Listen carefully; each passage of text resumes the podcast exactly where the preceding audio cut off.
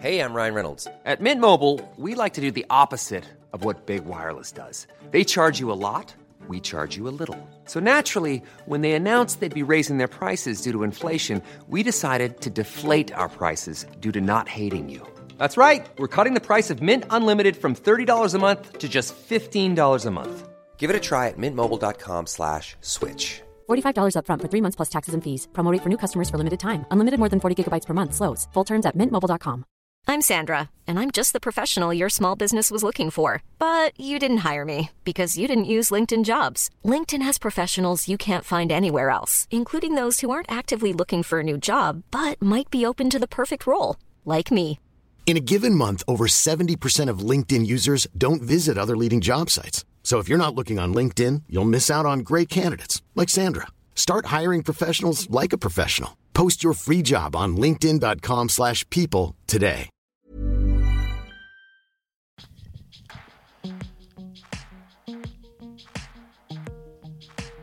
Ni lyssnar på Brottsofferpodden med Joakim Lindén. Detta är del två av Det oplanerade barnet som blev min räddning. I denna andra del kommer vi få höra mer hur rättegången gick till och hur A ser på straffföljden som hennes förövare fick. Advokat Rebecka kommer även prata mycket om vad för typ av hjälp det finns och hennes tankar kring varför det är relativt låga straff för kvinnofridskränkning och sexualbrott. Vi kommer även prata om, om hur mycket hjälp och stöd det finns för förövare samtidigt som offren ofta lämnas kvar utan hjälp.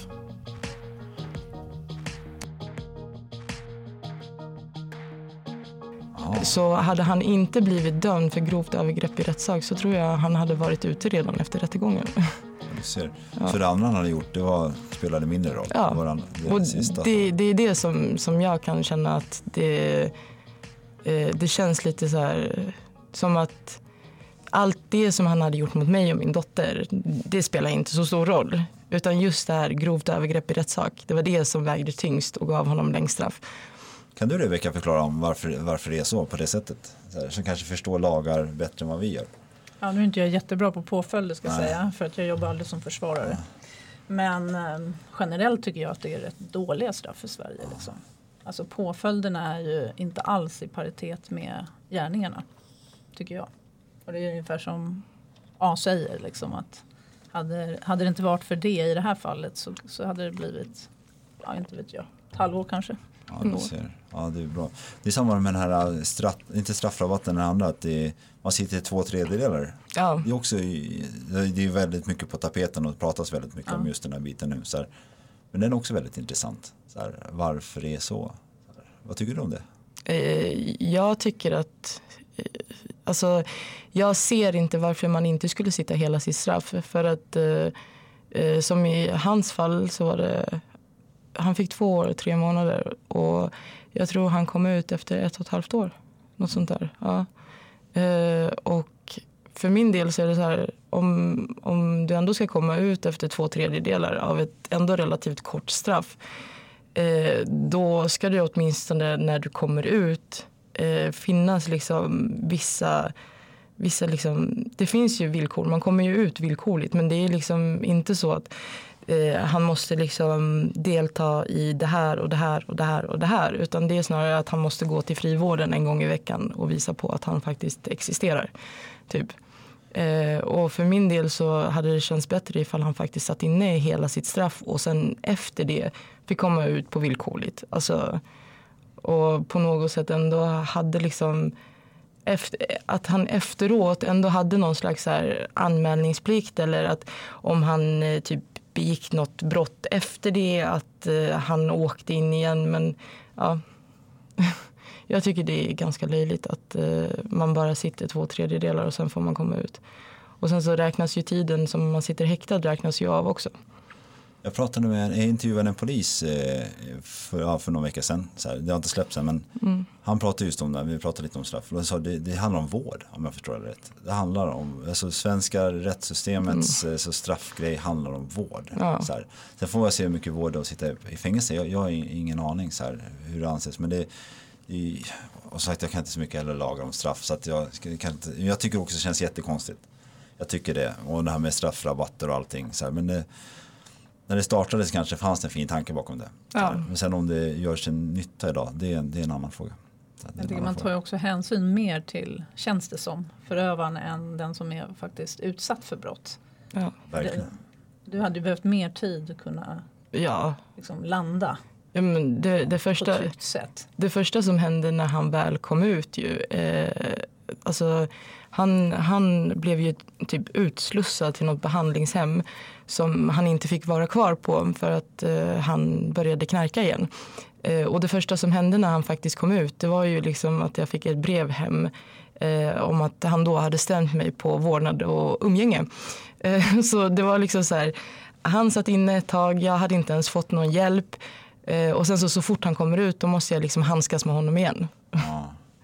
Han vill alltså ha umgänget på barnet. Och vårdnad. Han hade ju avsagt sig vårdnaden eh, under liksom själva rättsprocessen. Och, så jag hade ju ensam vårdnad och så fort han kom ut då stämde han mig på vårdnad och umgänge. Det kändes bra att se det brevet eller? Nej, jag blev, jag blev lagom förbannad. Men det var då jag kontaktade Rebecka igen och hon hjälpte mig med det också.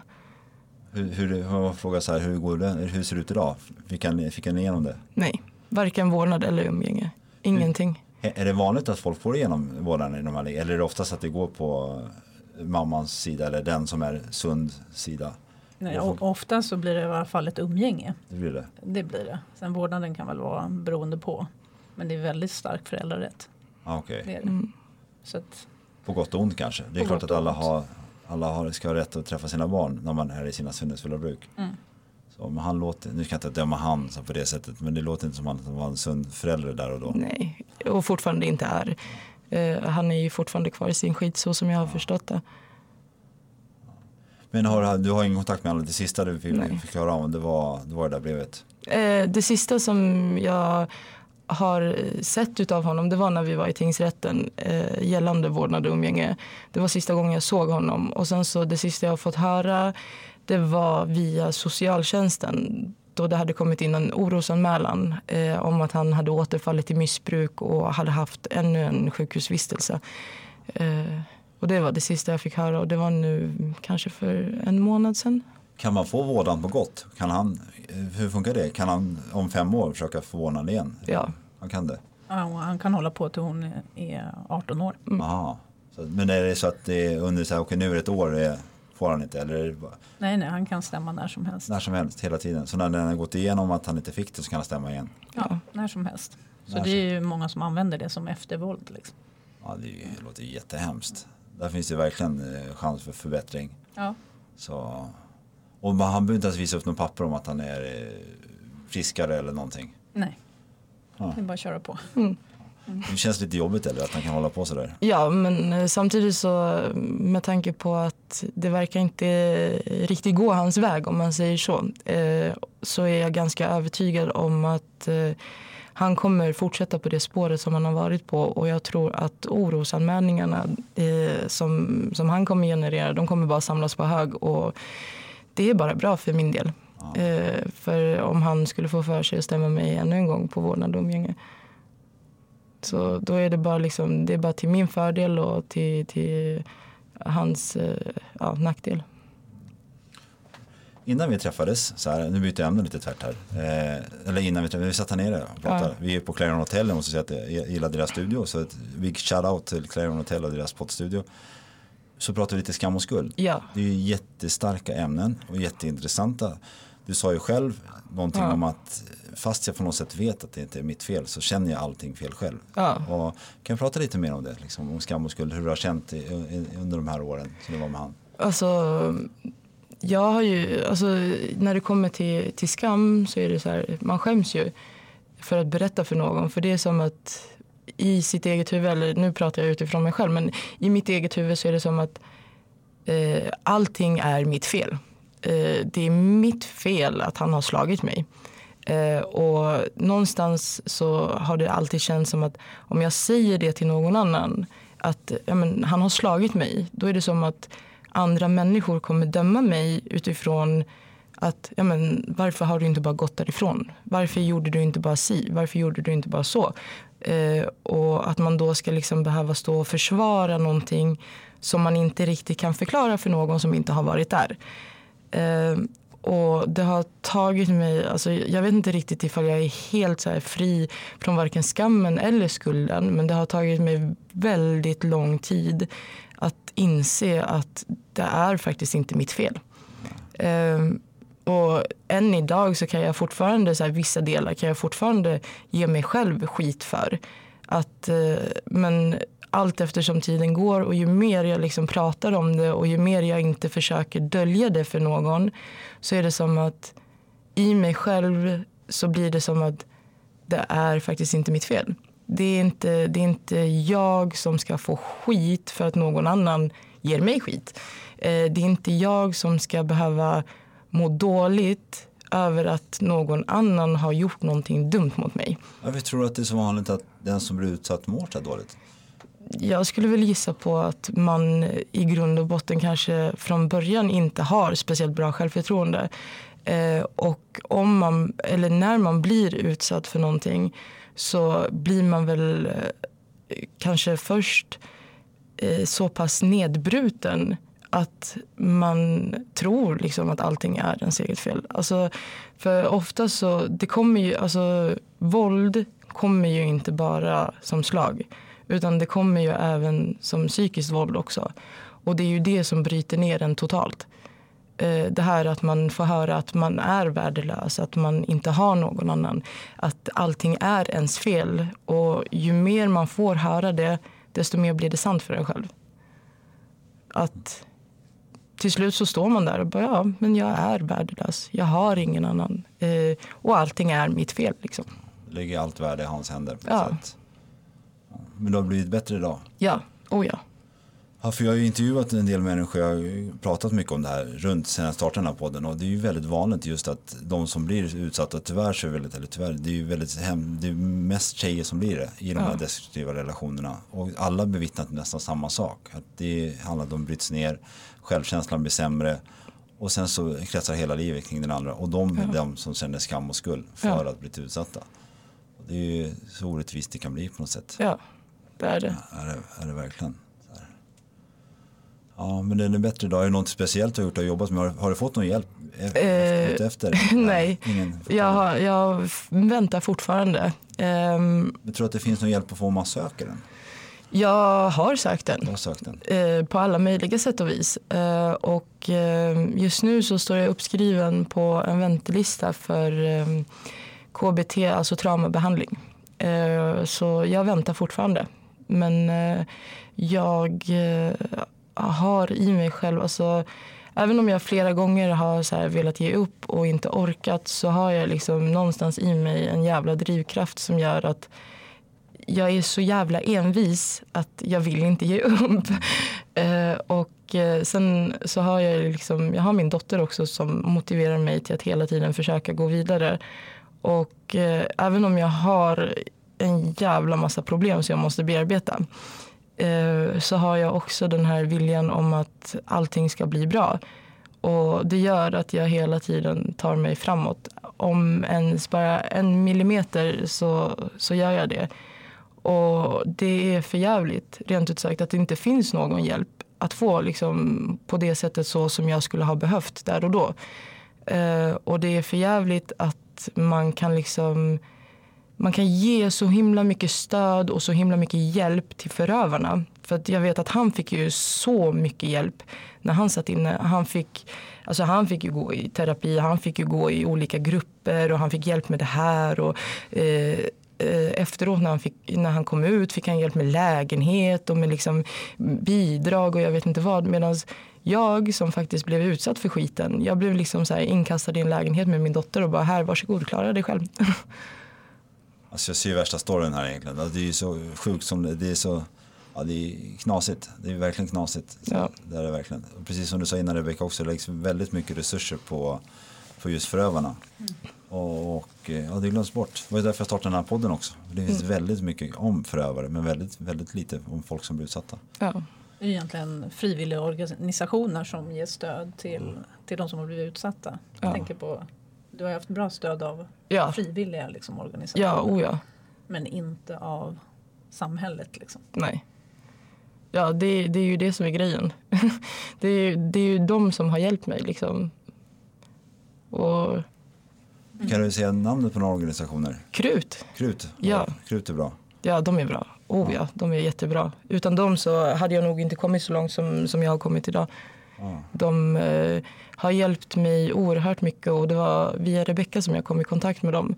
Eh, och det var på grund av att eh, jag eh, klarade inte av att balansera liksom, eh, det här med att eh, ta hand om mig själv, ta hand om min dotter och hela den här biten. Och då så sökte jag hjälp, eller försökte söka hjälp via SOS eh, för att få någon hjälp för min dotter under tiden som jag skulle få hjälp. Eh, och det blev ju också pannkaka av alltihopa. Eh, för SOS de, de begick en jävla massa fel. Eh, och då kom Krut in och hjälpte mig i liksom, de här samtalen som jag hade med SOS. Eh, och de hjälpte mig liksom, de gånger när jag inte kunde föra min egen talan så förde de min talan åt mig. Eh, och de gånger då jag inte visste vad jag hade för liksom, rättigheter så visste de vad jag hade för rättigheter. Och de visste liksom vilka vägar man skulle gå och de hjälpte mig på alla möjliga sätt. Och jag har kontakt med dem fortfarande än idag. Mest för att de är så förbaskat trevliga. Ja, hur, hur får man kontakt med Krut då? Ja, man ringer till Krut. Så. Om man inte har någon annan ingång. Är det KRUT? Eh, Q. QRUT. Ah, Okej, KRUT. Det, det är väl en, det är en föräldrastödjande Ja. förening Okej. för ja, kvinnor, mammor som har blivit utsatta för våld. Och som också har haft någon typ av missbruk någon, någon gång. Alltså jag har suttit här och gjort en del intervjuer vid det här laget och aldrig hört om dem. Så det är jättebra. Så att alla Q, Kut, Krut, Krut. Krut, Krut, Krut. Ja. varför nu blir det knäppt med när du sa Q. Ja men då så, ja, men nu slår jag slag, utslag. Kan jag kanske ska länka till dem också när jag släpper avsnittet. Ja, kan, kan, det. kan jag verkligen göra. Men jag tänkte fråga dig Rebecka, hur är det du som eh, sitter med människor som har blivit utsatta så här, hur funkar, hur går, hur tycker du i rättegångarna? Så här, jag tänker att du får sitta still, kanske inte se så mycket och du hör det här, det här är din klätt, sitter bredvid dig på höger eller vänster sida. Och sen är det någon eh, annan advokat, någon ung tupp snubbe som ska kasta en massa skit på henne eller honom. Så här, och hur känns det? Så här, var det professionell? Det är bara, du, din tid kommer eller eran tid kommer. Ja, men alltså det känns ju såklart. Ibland så går man ju ut och nästan kräkfärdig. Det man måste göra är att försöka säga ifrån om det går för långt. Så. Men jag tycker många gånger att, att man säger ifrån men att rätten ändå tillåter frågorna. För det är ju egentligen rätten som bestämmer. Liksom. Så. Nu kommer inte jag exakt ihåg hur det var i, i, din rättegång. Men, men det tillåts mycket kränkande frågor som är onödiga. Ja, det är ju trist att det är så. Speciellt när man, precis när man har blivit nedbruten, eller precis när man har varit nedbruten ett tag så får man massa tuffa frågor. Självklart förstår jag att frågorna ska vara tuffa för att sanningen ska komma fram så här och det bla bla bla bla. bla. Så att, men sen finns det väl en viss gräns på vad, vad som ska vara tufft eller inte. För att om vi pratar om typ tjejer som har blivit våldtagna och de pratar om kläder. Så här, det är ju väldigt, väldigt vanligt, vi pratar ju som där. Eh, vad, har, vad har det med saken att göra? Ja. Det är ju en jättekonstig grej och det pratas fortfarande om det jag fattar. Försöker attackera ut- den som har blivit utsatt för att be om att bli utsatt. Ja. Det spelar ingen roll om jag har en miljon i min ficka, jag vill inte bli rånad för det. Nej. Nej. Men precis så är det ju. Ja. Och det är väl i och för sig de, de mål där det är flest kränkande frågor. Liksom, Där man går över gränsen mest. Alltså när det är sexualbrott. Men jag tycker att, och inte heller där sätter domstolen alltid stopp. Liksom tror att det är en viss typ av advokater som blir sån, eh, alltså en sån typ av, som kan faktiskt klara av att ställa de sorters frågorna. Eller är det att man är så professionell i sin yrkesroll att okay, det här är det som behövs för att handlar det om att fria eller handlar det om att vinna? Nu fick jag väldigt mycket frågor i huvudet. Alltså för försvaret handlar det om att så tvivel. Och det är det de försöker göra. De slå, försöker slå på trovärdigheten. Det är därför frågorna kommer. Så de har ett syfte med frågorna. Liksom. Sen är inte alla försvarare, man kan ju ställa frågor på olika sätt. Tänker jag. Ja, Eh, och ändå få fram de svar man behöver. Så det är inte alla som är kränkande i hur de ställer frågorna. Men det förekommer. Absolut, i ganska stor utsträckning. Liksom, tycker jag. Jag har ju själv haft en tid i mitt liv jag haft för, försvarare. Jag har mm. suttit på bägge sidorna så jag vet att det finns en väldigt stor skillnad på typ av försvarare mm. och advokater. Vissa verkar ha en väldigt stor yrkesstolthet och vissa verkar skita i vilket. Så här, så här, och, och, jag tycker självklart kan man göra sitt jobb men man ska inte vara elak. Så man behöver inte Nej. vara elak. Man behöver inte kränka andra Nej. framförallt. Liksom. Så jag håller med, det, det, det, det är olika stilar man har och ofta är det väl kanske lite ungtuppar som liksom kör på. Jag vill göra sitt mm. namn och komma upp. Så här. För jag antar där också om att man kanske har att jag har tio fall och tio vinster eller tio det, det, nu, nu är det jag som kör amerikanska mm. filmer här. Så de vill inte ha några förluster. Nej, det är säkert så. Ja, säkert. säkert. Mm. Men varför blev du advokat? Oj, varför blev jag advokat? Nej, men jag jobbade ideellt på en kvinnojour när jag pluggade. Okay. Det var då jag bestämde mig för att jobba liksom, med brottsoffer. För att jag tyckte att det var väldigt orättvist just det här som A säger att liksom att förövaren sitter kvar i bostaden, har kvar alla pengar, liksom kan leva sitt liv. Och där sitter kvinnorna och barnen instängda, rädda, får ingen hjälp, får inget stöd. Och då blev jag förbannad. Och så här, det här vill jag göra.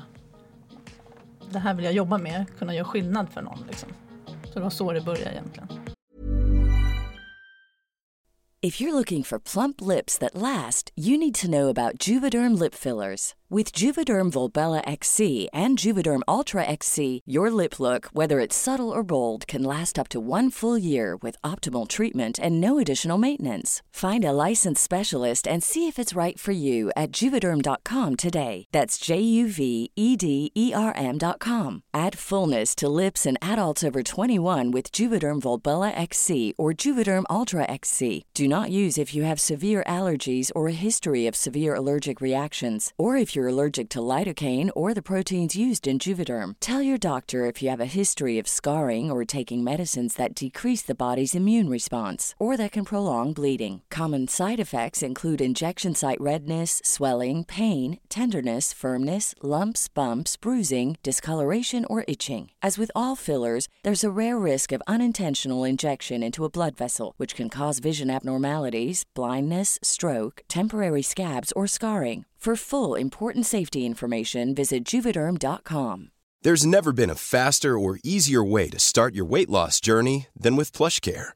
PlushCare accepts most insurance plans and gives you online access to board-certified physicians who can prescribe FDA-approved weight loss medications like Wigovi and Zepbound for those who qualify.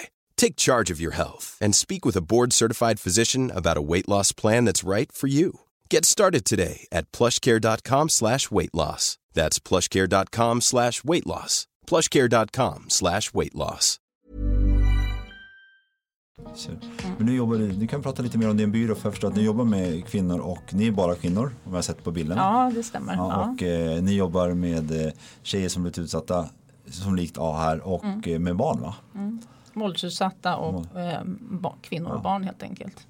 Eller sexualbrott har vi mycket också.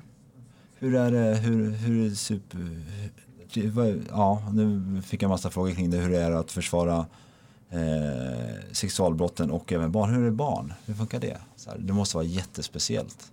Ja, det... Nu blev det väldigt rörigt där, ursäkta. Men hur, hur är det med barn? Du menar i brottmålen då? Ja. För vi jobbar i olika processer mm. med våldsutsatta. Men i brottmålen, ja men det är speciellt. Eh, och då, då, kan det bero på, för det finns man kan ha olika roller. Antingen kan man vara målsägande beträde eller så kan man vara särskild företrädare för barn. Och är man särskild företrädare då är det oftast en förälder som har utsatt barnet. Eller någon närstående till föräldrarna i alla fall. Um, och där är egentligen våran roll mest att vi hämtar barnen på skola, förskola till polisförhöret. Är det med Socialstyrelsen då? Eller med någon social... Ja, i, i samråd ja, med samråd, socialtjänst ja. och polis egentligen. Eh, så där har inte vi så mycket, när vi kommer till en skola, förskola så, så är det självklart så att vi presenterar oss och försöker förklara för barnet vem vi är på, på barnets nivå såklart och vart vi ska åka. Liksom. Det, det, är, om det är små barn, det är den kontakten vi har egentligen. För då, det finns ju alltid en trygghetsperson från förskola, skola som åker med. För vi är ju egentligen främmande människor ja, för barnet. Så då håller man sig liksom lite mer i bakgrunden. Är det äldre barn, tonåringar eller liksom, ja, men säg en 12, 13, 14 år. Då kan man ju ha kontakt, mer kontakt själv liksom. Och försöka Ja, men då, då kan de ha rätt mycket frågor. Så, så då blir det mer kontakt. Personlig. Barn och ungdomar gillar ju sms och Ja. liksom så här. Snapchatta, Ja, skicka bilder till varandra i samma Ja, men lite så. Så då, då kan du vara mer kontakt. Så det ser olika ut liksom. Men hur är det där att vara professionell om du åker till en förskola och det tar en, en sjuåring som kanske blivit utnyttjad av kusinen Mm. i familjen som är en gammal gubbe. Så här, hur funkar det? Så här, det måste kännas väldigt kraftigt på något sätt. Eller? Ja, alltså det är ju väldigt känslomässigt på något sätt att företräda barn. Och, för det blir ju alltså vad de blir utsatta för. Man får ju ett perspektiv på det. Ehm, sen pratar ju vi, vi, det är inte vi som pratar med barnen om vad de har blivit utsatta för egentligen. Det är polisen. Men när man läser förundersökningar med sig sexuella övergrepp eller barn som blir blåslagna, liksom, ser de här bilderna. Det är klart att det känns jobbigt många gånger. Men hur är det att sitta i rättegång? Med, då, då sitter du bredvid den här ungen i rättegången sen på samma sätt eller? Nej, barn, barn är inte Nej, det är klart i de inte- domstol nej, det är utan man inte spelar upp förhören Ja, från ja, just det. polisen. Ja, det. Så de är inte med. Däremot är det viktigt att jag, om barnet är tillräckligt gammalt, informerar före och efter rättegången. Så här, vad som ska hända, nu ska det här bli av. Det blir en rättegång och sen också ger information kring ja, men vad blev det och varför. Hur är föräldrarna i de här lägena? Som har kanske varit helt ovetande. Mm. Sen när det väl kommer fram att eh, någon släkting till dem har gjort det här. Hur, hur är länken mellan barnet och föräldrarna? Hur, det, det, kan inte vara, det kan inte vara glada minnen. Där måste vara också mycket skam och skuld kan jag tänka mig. Det är jättemycket skam och skuld och det kan se väldigt olika ut hur, hur föräldrar reagerar tänker jag. Beroende på vem som är förövare också. Um, så, så ofta är det mycket stöd till föräldrarna. Så att det är inte ditt fel, det här är vanligt. Att man inte ser eller förstår. Um, och lotsa dem vidare precis som jag. Till olika, vi samarbetar med en massa olika organisationer där man kan få stöd och hjälp. Liksom. Um, Ja, det finns det hjälp för dem att få? Ja, det finns jättemycket organisationer som jobbar eh, med ja, men, dels anhöriga till barn som har blivit utsatta för sexuella övergrepp. Och det finns också föreningar som jobbar med de som har blivit utsatta i barndomen eller nu. Eller liksom så. Så, så det gäller att, att veta vart man ska vända sig. Ja, så. förstår. Och det kommer ju med erfarenhet. Ja, så att, nej, det är speciellt. Sen kan det ju vara fall där, ja, men sen nu är det ju jättevanligt med övergrepp på nätet. Liksom. Han, polisen jag pratade med, han jobbar med den här groominggruppen. Ja. Jobbar han, så att, eh, han pratar jättemycket om det. Det är extremt mycket. Han sa ju typ att förut kunde kanske, om man använder blottare som ett kunde du inte blotta sig för tio stycken. Mm. Men idag kan en person blotta sig för hundratusentals stycken och sätta ungar eller uh, unga människor i någon slags kidnappningsläge där han- de, de kräver mer och mer och mer. Mm. Så här, extremt och det är på de vanligaste eh, Ställena, ja. Ja, vanligaste Mm. ställena med Mm. apparna. Alla, alla appar. Ja, alltså det är fruktansvärt. Ja, verkligen, verkligen. Och där kan man ju också så här, där är det mycket det här skuld och skam och, hos föräldrarna. Och också svårigheten, så här, vad ska man tillåta sina barn göra? Och vad ska man liksom, vad är att kränka barnets integritet liksom och kolla i telefoner och så. Det är svåra avvägningar. Ja, verkligen. För att Mm. vara tuff så blir det att man kanske skrämmer bort dem. Mm. Ja, ja, det är, jag får, nu när jag får barn själv förhoppningsvis, nu är det inte riktigt, det är inte, hon har inte fött än min tjej men förhoppningsvis snart. Mm.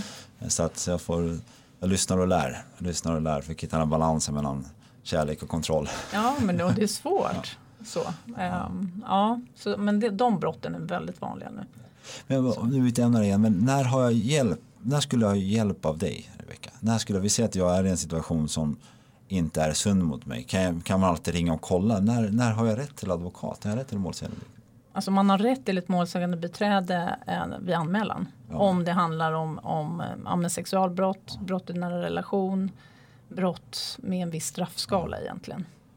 Så jag, Fast- jag tror att det är fängelse i ett år som har rätt till målsägande beträde. Ja, Okej, okej. Mm. Så här, Men det, ser de det direkt då? Vi säger att jag gör en anmälan. När min tjej sa otrevliga saker till mig. Då, är det- inte så att de kommer ringa till dig. Och, Nej, vi gör polisanmälan åt väldigt många. För vi har ju, ja dels har vi så här, folk ringer till oss och frågar, ja, men är det här ett brott kanske? Eller vad kan jag göra? Jag är utsatt för det här. Och då kan vi hjälpa till att anmäla. Och då kan man ju alltid skriva direkt. Eller säga att ja, jag vill ha ett målsägande beträde. Eh, men annars så, så ska man säga det i samband med anmälan tycker jag. Och man ska också välja noga vilken advokat eller byrå man vill ha så att det blir någon som kan liksom, Ja, området. För man är bra på olika saker. Liksom. Ja, det är klart. Och ni, er specialitet var? Ja, men vår specialitet är brottsoffer. Brottsoffer, Så. just. Och särskilt våld i nära relation och sexualbrott. Och hedersrelaterad brottslighet. Så det, det är liksom ja, men alla relationsbrott egentligen. Hedersrelaterad, det, också, det, måste vara, det måste vara väldigt stor tystnadskultur där. Det måste Ja, vara väldigt är det. svårt att hitta.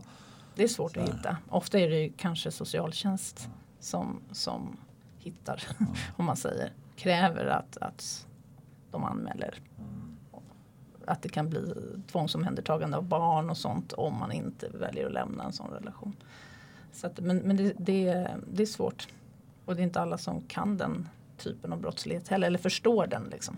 Nej, för att jag tror många som är i den här extrema hederskulturen kanske inte ens har möjlighet att göra det. Liksom. Nej, precis. Så att det blir väldigt svårt. Det är därför nog viktigt att eh, folk i omgivningen kanske försöker Uppmärksamma det. uppmärksam, Mm. uppmärksammar. Så här. Men då har man den här tystnadskulturen. Att man är, ja, så att det, Ja, men ofta är det också polisingripanden där och så kanske inte ja, det blir en anmälan men man vill inte medverka och ja, så. ja, det finns mycket jobb att göra. Ja, det finns det. Finns det verkligen. Mm. Alltså, så här. Men vad alltså, i, i en relation, så här, vad är okej och vad är inte okej? Så här, nu, du har ju precis berättat då, hur du har blivit utsatt. Så här, var, var, var går gränsen vad är okej? Okay? att eh, skrika din, något könsord, är det okej? Ja, alltså jag kan väl tycka att det är okej. alltså att bli arg och att liksom kanske säga lite fula saker. Det är väl någonting som alla har gjort en gång eller två. Eh, sen om det är så att det blir för mycket, att det blir hela tiden, att det går över vissa gränser, eh, då är det inte okej. Eh, jag, I dagsläget så kan ju jag känna av vad som inte är okej och vad som är okej. Eh, jag, jag vet att jag kan ju själv bråka med min sambo ibland och jag kan ju säga en hel del dumma saker. Alltså, och är det så att han skulle säga någonting som verkligen inte är okej för mig då säger jag det till honom att vet du vad, okej, eh, vi kan båda två skrika så här dumma saker till varandra men där gick du över gränsen. Eh, jag har inte kunnat göra det tidigare men idag kan jag göra det och då, då blir det liksom i en sund relation, då blir det liksom att, ja men förlåt, det, jag sa det för att jag blev upprörd och för att jag blev arg. Men hade det varit liksom i min gamla destruktiva relation så hade jag väl kanske fått tillbaka som svar att, ja, typ det skiter väl jag i, du är liksom si och så och si och så och bla bla bla bla, bla och så hade det bara fortsatt. Så jag vet inte riktigt var man kan dra gränsen för vad som är okej och inte okej men om det inte känns okej så är det inte okej. Det är väl kanske så man kan säga. Känns det inte okej då är det inte okej. Även om det bara till en liten gnutta inte känns okej, då är det inte okej. Ja, man vet svaret inombords. Ja, alltså någonstans så vet man det. Eh, även om man kanske inte så här tänker på det så, så finns det ju alltid, det snurrar alltid inuti en. Att det är någonting som inte riktigt stämmer. Och så länge man har liksom det där tvivlet någonstans i sig då, då, ska man liksom, då ska man lyssna på det.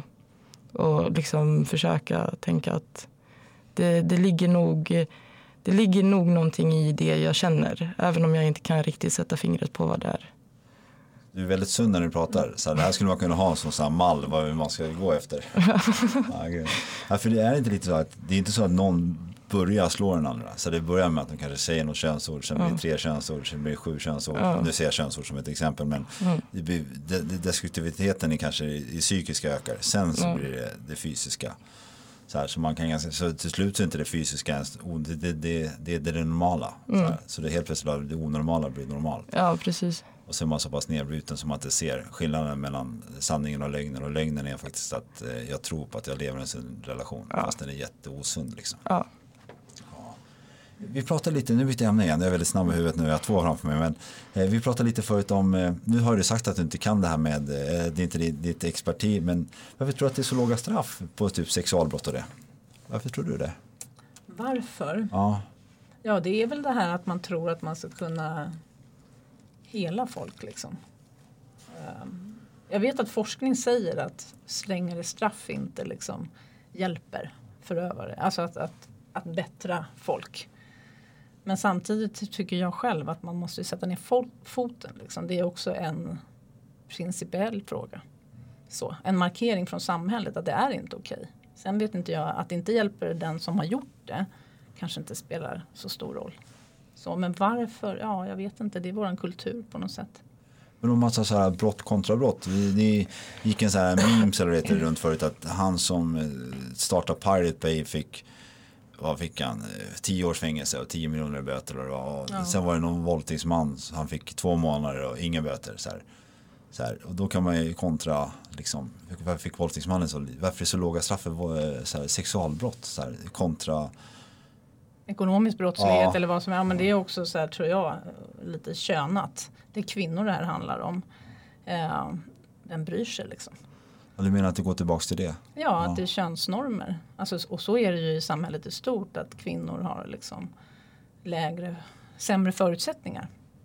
Jag har aldrig någonsin tänkt på det på det sättet. Fast jag har pratat om det här och jag har haft det på tapeten hos mig väldigt mycket. Men jag har aldrig tänkt på att det kanske är därför så låga, låga straff just för den biten.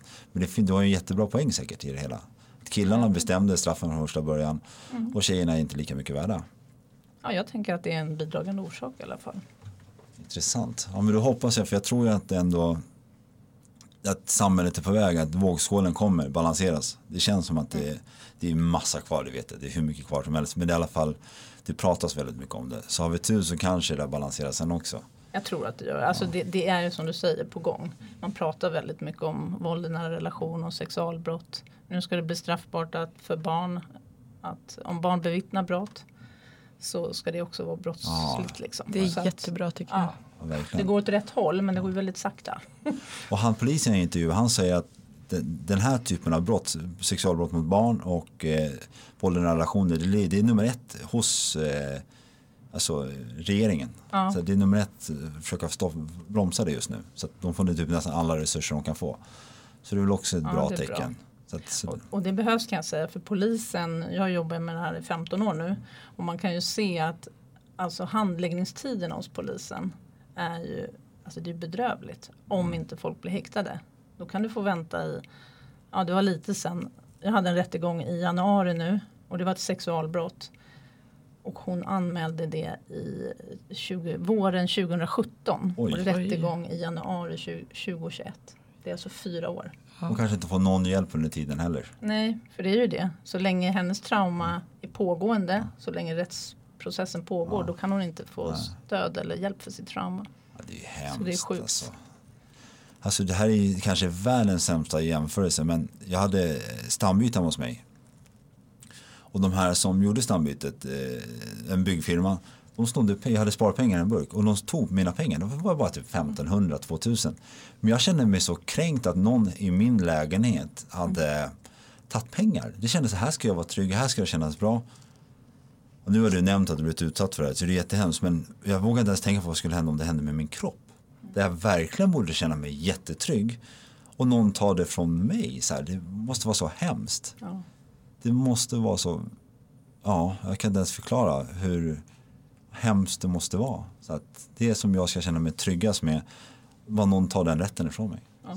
Eh, och många bevittnar också, precis som du sa, att jag trodde jag var stark. Mm. Många tror också jag skulle aldrig acceptera, jag kommer putta bort, jag kommer göra det. Men man hamnar i, den här, i, den här, i det här läget. Och sen blir det väldigt vanligt att just då sexen blir självskadebeteendet. Mm. Så att man lär sig försöka kontrollera hela händelsen genom att agera i det. Och man mår sämre och sämre och sämre. Mm.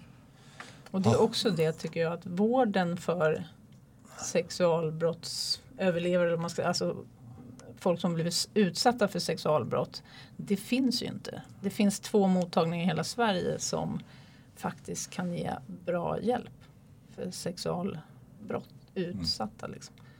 Är det Vonsa då? Ja det är Vonsa och så är Asta-mottagningen uppe i Umeå. Och de, den är ju nedläggningshotad. Så att vad ska alla ta vägen som behöver hjälp liksom, med trauman från sexuella övergrepp? Finns det inga så ideella som har startat upp också? Som Novahuset, vad heter de? Jo men det, det är ju inte läkarvård. Det är inte läkarvård, liksom, nej, okay. Utan det är, det är stödverksamheter. Vonsa är ju också ideell. Eh, jag tror att de kanske är en stiftelse nu men det är en ideell, det är ju inte landstinget. Och det är en av två som finns i Sverige. Liksom. Jag tror de har väntetider på upp mot två år eller något sånt där på Vonsa för att få hjälp eller för att ens få komma och prata med någon. Ja. Något sånt är det. Mm.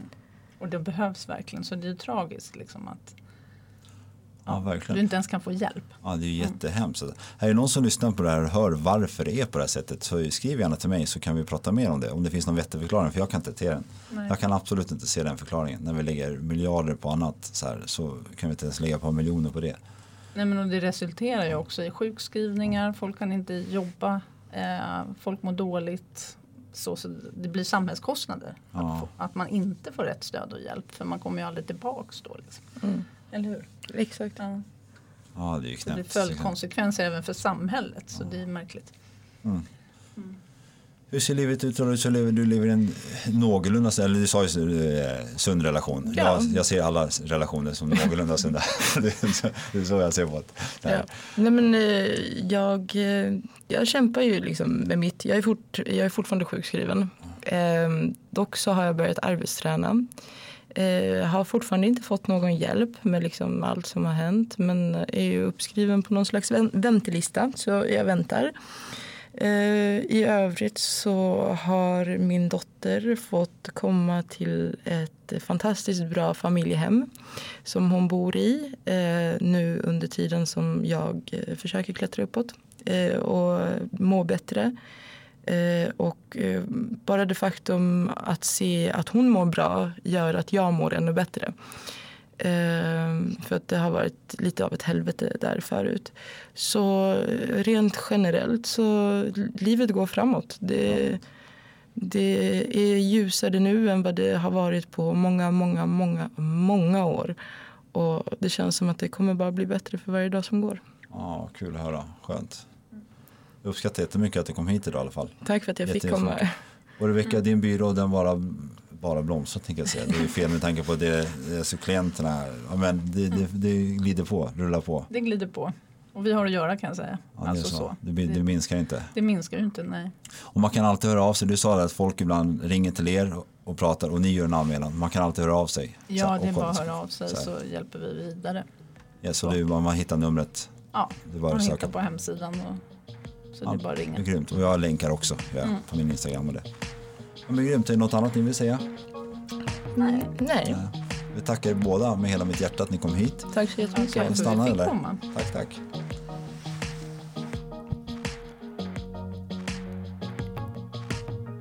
Ni har lyssnat på andra delen av Oplanerade barnet som blev min räddning. Jag vill återigen tacka A som kom hit och delade med sig så öppet och ärligt med, till oss jag vill även tacka Rebecka. Rebecka är grundaren av advokatbyrån Rebecka Lag. Jag vill även igen göra en shout-out till eh, den här organisationen som heter KRUT med Q. Den finns ju till för att hjälpa tjejer, bland annat som har hamnat i situationen som A gjorde. Jag vill även tacka alla andra som har lyssnat och sprid gärna podden så mer kan bli hjälpta och mer kan få ta del av att de inte är ensamma och hamnat i olika situationer. Mitt namn är Joakim Lindén. Följ oss gärna på eh, Instagram och Facebook under namnet Brottsofferpodden. Har ni frågor och funderingar, mejla mig på, till brottsofferpodden at gmail.com. Kärlek, ta hand om er, kram.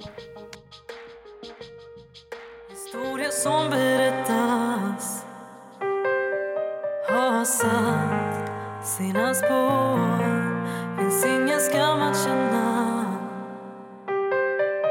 men den känns ändå. Känn dig aldrig ensam med minnen du bär på. Det är inte din skuld att bära. Jag hoppas du förstår, för skuld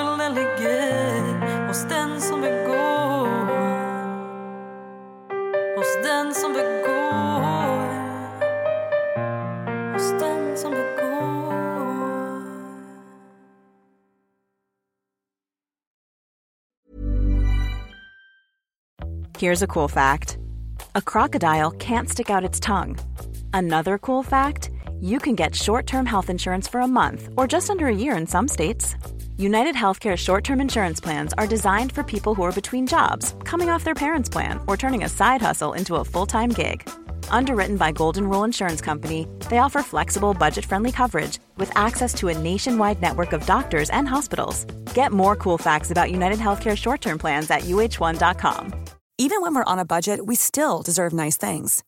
Quince is a place to scoop up stunning high end goods for 50 to 80% less than similar brands.